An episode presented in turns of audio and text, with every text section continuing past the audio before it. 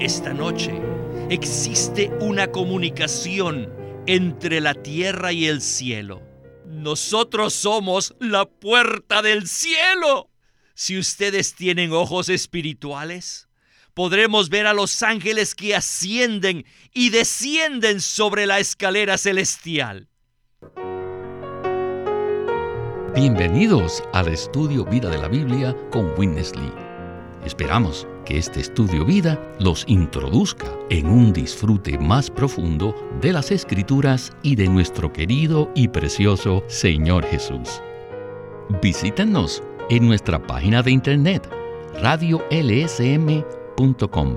y allí podrán escuchar gratuitamente todos los programas radiales del estudio vida.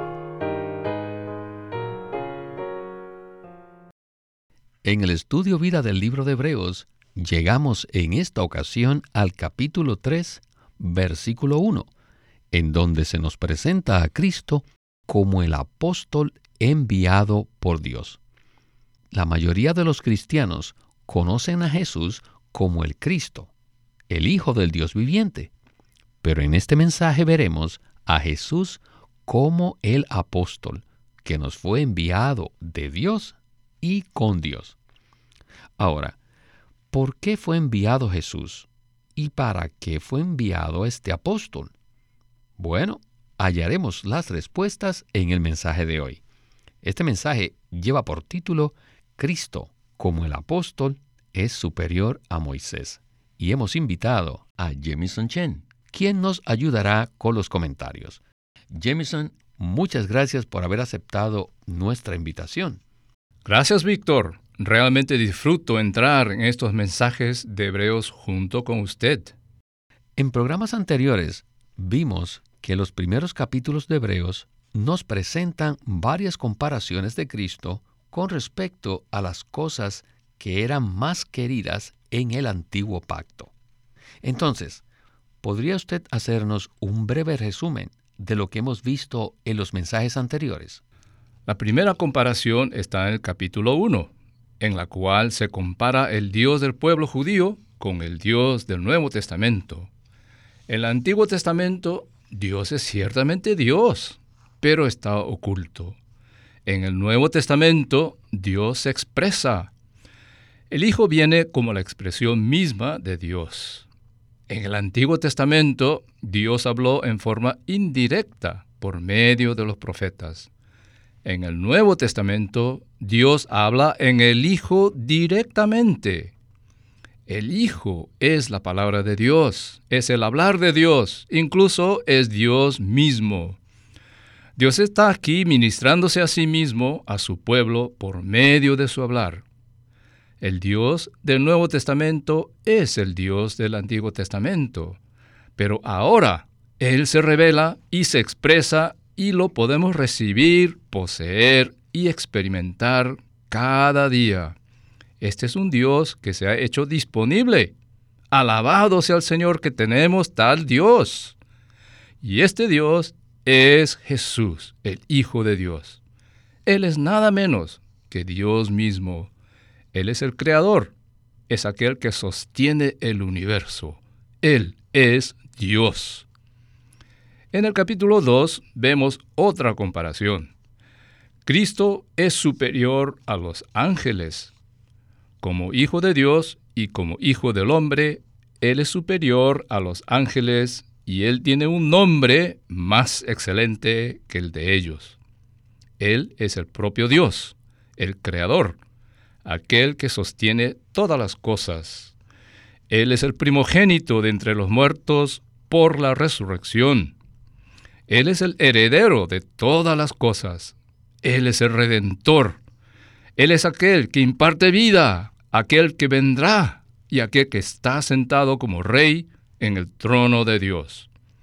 Él es aquel que existe eternamente.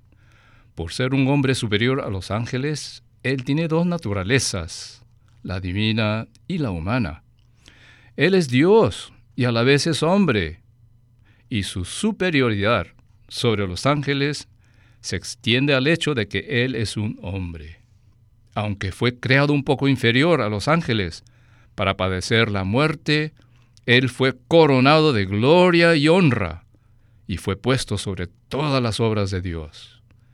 Él fue hecho a la vez Señor y Cristo y fue exaltado para ser el líder y el Salvador, el príncipe y el capitán. Y todo esto no es principalmente un asunto de su divinidad, sino de su humanidad. Aleluya por tal Cristo tan maravilloso. Amén, Jameson. Y otra de esas comparaciones se relaciona con Moisés. Sin embargo, Pablo nos dice que nuestro Cristo es muy superior a Moisés. Bueno, sin más preámbulos, escuchemos a Winnesley en el primer segmento de este estudio vida. Adelante. We saw the comparison of our God today Hemos visto la comparación de nuestro Dios with the God whom the Jewish people hold on. con el Dios que poseían los judíos. Then Luego vimos la comparación entre Cristo y los ángeles. Y vimos que tenían dos secciones. La primera es Cristo como el Hijo de Dios, como Dios, es superior a los ángeles.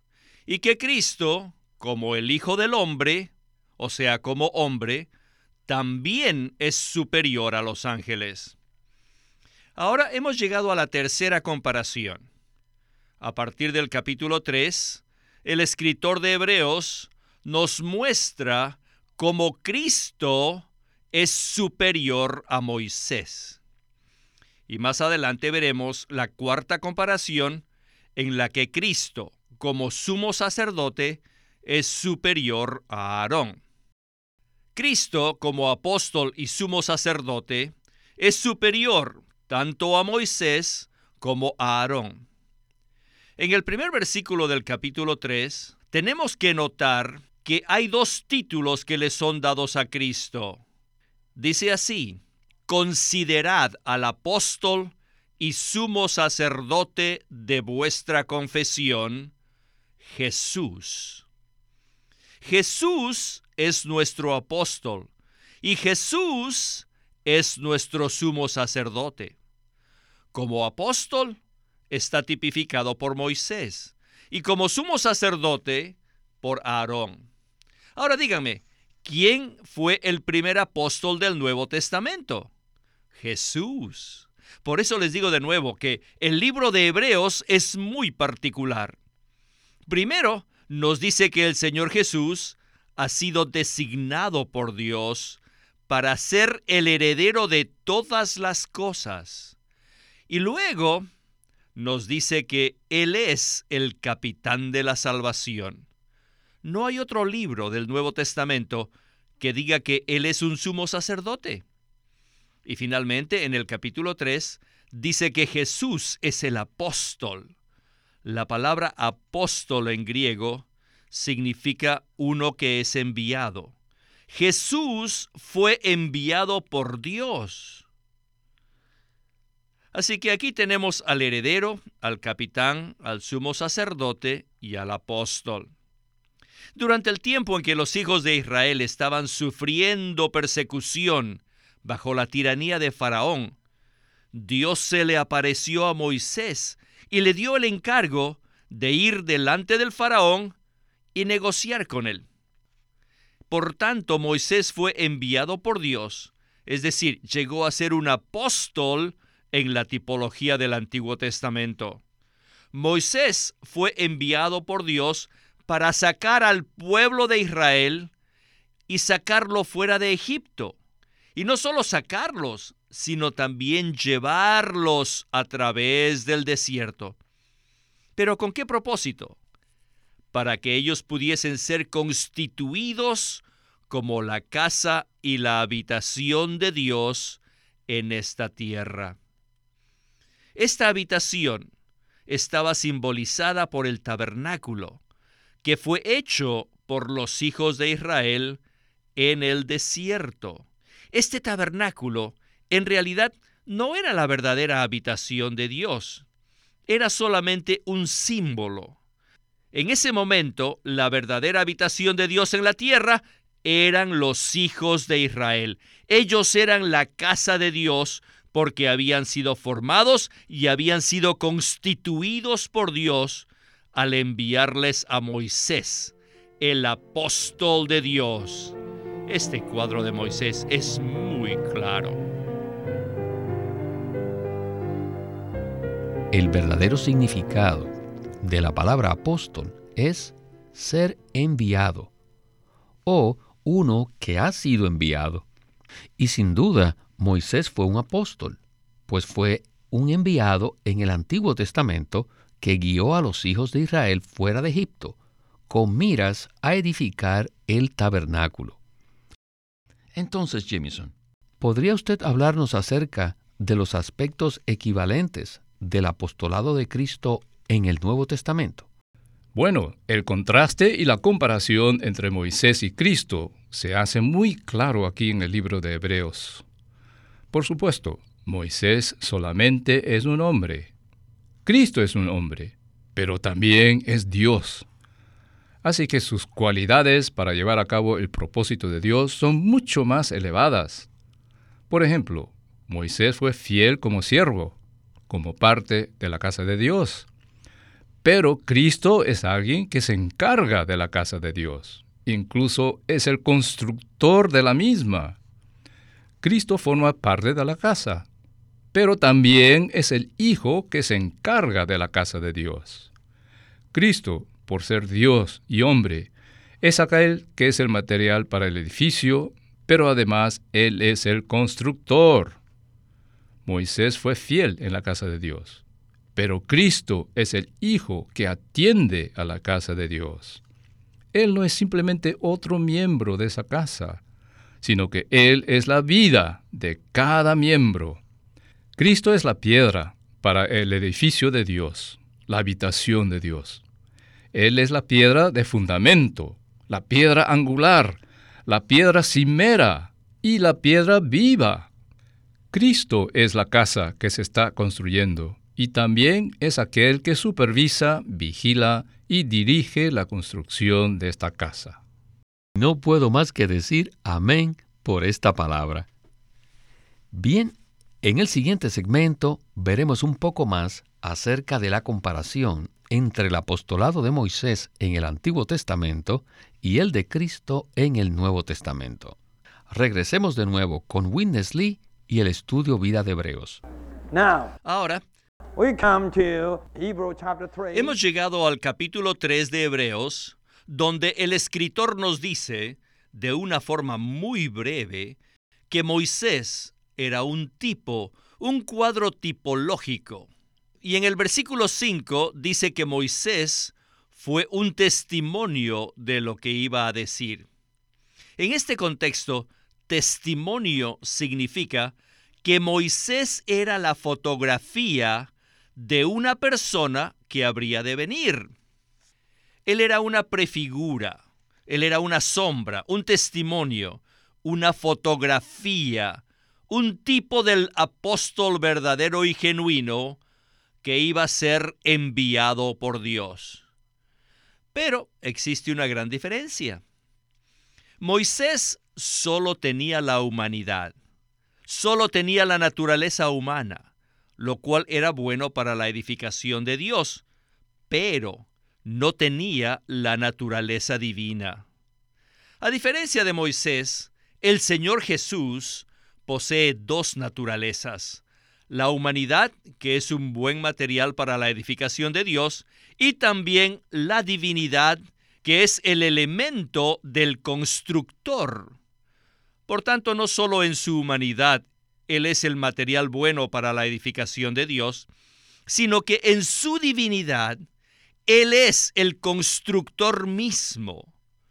Moisés fue un apóstol enviado por Dios para constituir la casa de Dios en la tierra, mientras que Cristo no solamente es parte del edificio, sino que también Él es además el constructor. Esta es la gran diferencia entre Cristo y Moisés.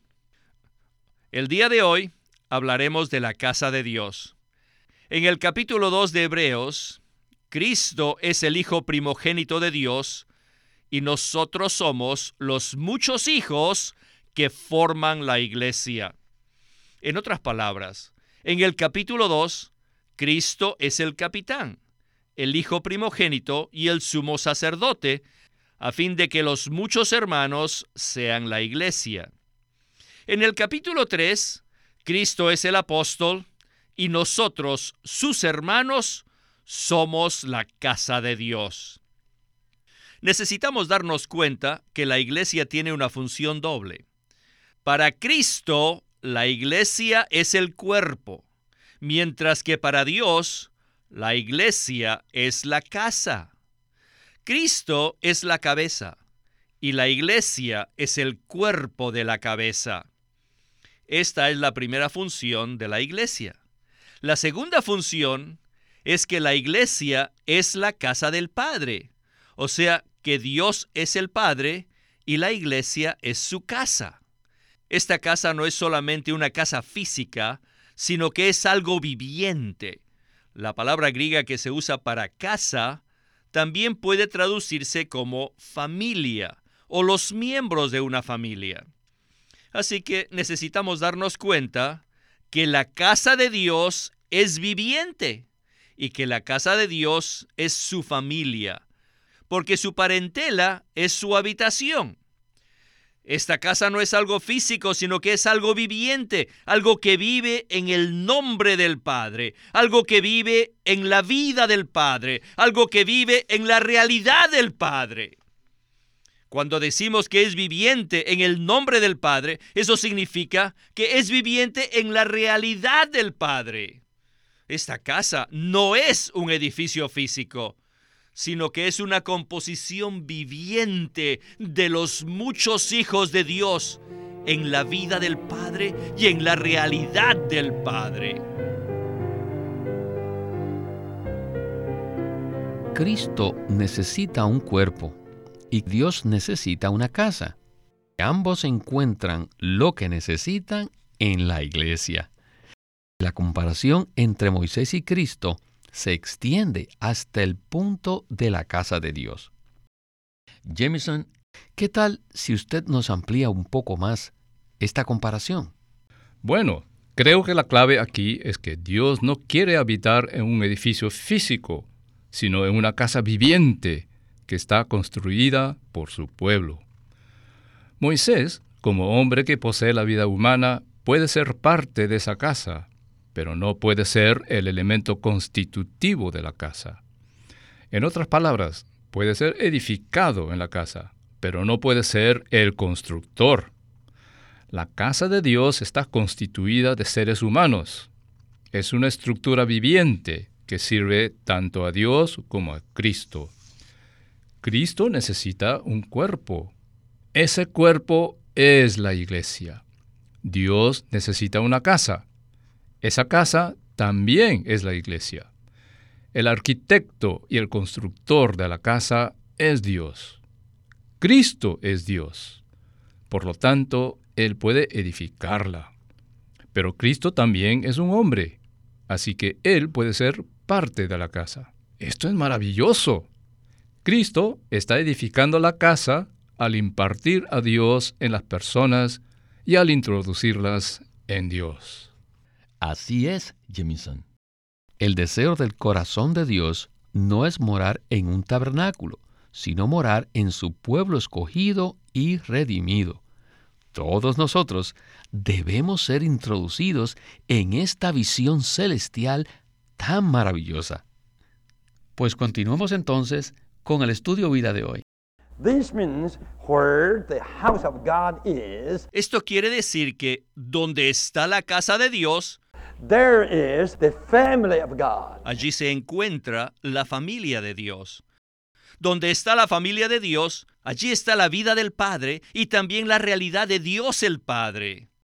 Esto es como cuando uno viene a la iglesia a la iglesia como el cuerpo de Cristo y no se puede hallar que el cuerpo sea algo separado de los miembros del cuerpo, ya que como cabeza del cuerpo, Él reside en todos los miembros del cuerpo. Es posible que haya cientos de miembros, Pero deben saber que Cristo reside en todos y cada uno de ellos. Cristo no es un miembro separado del cuerpo, porque reside en todos los miembros. De la misma manera, la casa del Padre es la familia de Dios. El Padre no es un miembro separado de la familia, sino que está en todos los hijos. Esta es la casa de Dios. Esta es Betel. Es la misma casa que Jacob vio en su sueño. Por esta razón, donde está la iglesia, también está Betel, la casa de Dios, con el Hijo del Hombre, Jesucristo, como la escalera celestial. Esta es la iglesia. Esta es la puerta del cielo por medio de la cual las personas pueden comunicarse desde la tierra al cielo. Esta noche existe una comunicación entre la tierra y el cielo. Nosotros somos la puerta del cielo. Si ustedes tienen ojos espirituales, podremos ver a los ángeles que ascienden y descienden sobre la escalera celestial. Esta casa no es solamente una casa portátil, movible, sino también es una casa viviente, una casa que camina. Esta casa es viviente, se mueve y camina. Maravilloso. Estamos caminando corporativamente con el apóstol. Debemos conocer que la casa de Dios es un cuerpo y este cuerpo es algo corporativo. Si vamos a disfrutar al apóstol y si vamos a disfrutar al Padre con su realidad, debemos estar en la casa. No tienen otro lugar sino esta casa. Esta es la razón por la cual no creo en los cristianos individualistas. Cuando somos personas individualistas, ya estamos acabados. Cuando somos individualistas, somos como una piedra separada la cual no tiene nada que ver con la iglesia. Todos necesitamos estar en la iglesia. Vaya, todos podemos testificar qué disfrute, qué bendición, qué gracia la que hemos experimentado desde que entramos a la iglesia. Creo que lo que acabamos de escuchar ha sido una palabra muy impactante concerniente a la casa de Dios que está siendo edificada por el propio Cristo. Y para que podamos experimentar a este Cristo maravilloso que estamos viendo en el libro de Hebreos, debemos estar de manera práctica en la casa que Él mismo está edificando. ¿No es así, Jameson? Esto es muy cierto. Esto me recuerda los versículos 14 y 15 del capítulo 3 de 1 Timoteo, donde Pablo le escribe a Timoteo y le dice lo siguiente. Esto te escribo con la esperanza de ir pronto a verte, pero si tardo, escribo para que sepas cómo uno debe conducirse en la casa de Dios, que es la iglesia de Dios viviente, columna y fundamento de la verdad. Me llama mucho la atención esta frase la iglesia del Dios viviente. Un Dios viviente necesita una casa viviente.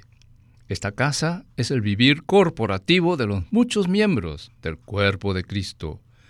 Es una casa en la que los miembros se mezclan juntamente los unos con los otros, en donde se cuidan unos a otros y se preocupan por los intereses de Dios en unidad con Dios es una casa en donde existe una comunicación entre la tierra y el cielo. Y es una casa en la que fluye la vida de Dios entre todos los miembros y Dios mismo. Esto es mucho más que una organización religiosa o una sociedad o un centro para llevar a cabo proyectos filantrópicos. Es la casa del Dios viviente. Es la expresión y la representación de Dios. Esta casa honra a Dios. Uno puede encontrar a Dios allí. No es simplemente un lugar para ir a sentirse bien o para recibir ayuda. Esta casa es la familia de la fe en la que Dios mismo es el centro. El Padre y todos sus hijos a su alrededor están reunidos juntos para su satisfacción. Con el tiempo debemos comprender que esta casa es la mezcla de Dios con el hombre. Por esta razón, Dios en Cristo debe ser el constructor que imparte a Dios en el hombre y hace que el hombre sea uno con Dios en forma orgánica. Por tanto, no podemos ser cristianos individuales que hacen cosas para Dios. Debemos ser miembros vivientes de la casa viviente y debemos estar coordinados juntos como una sola entidad. Eso es verdad, Jameson. Es probable que muchos creyentes tengan diferentes enseñanzas en cuanto a la iglesia como la morada de Dios. Sin embargo, si no cumplen la condición de expresar la unidad en medio de ellos, lo único que tendrán serán enseñanzas o doctrinas, pero no tendrán la realidad. La realidad de la casa de Dios se expresa en la realidad de la unidad de los creyentes. Alberto, muchas gracias por habernos acompañado en este programa y ha sido un placer compartir con usted en este estudio vida. Muchas gracias por invitarme.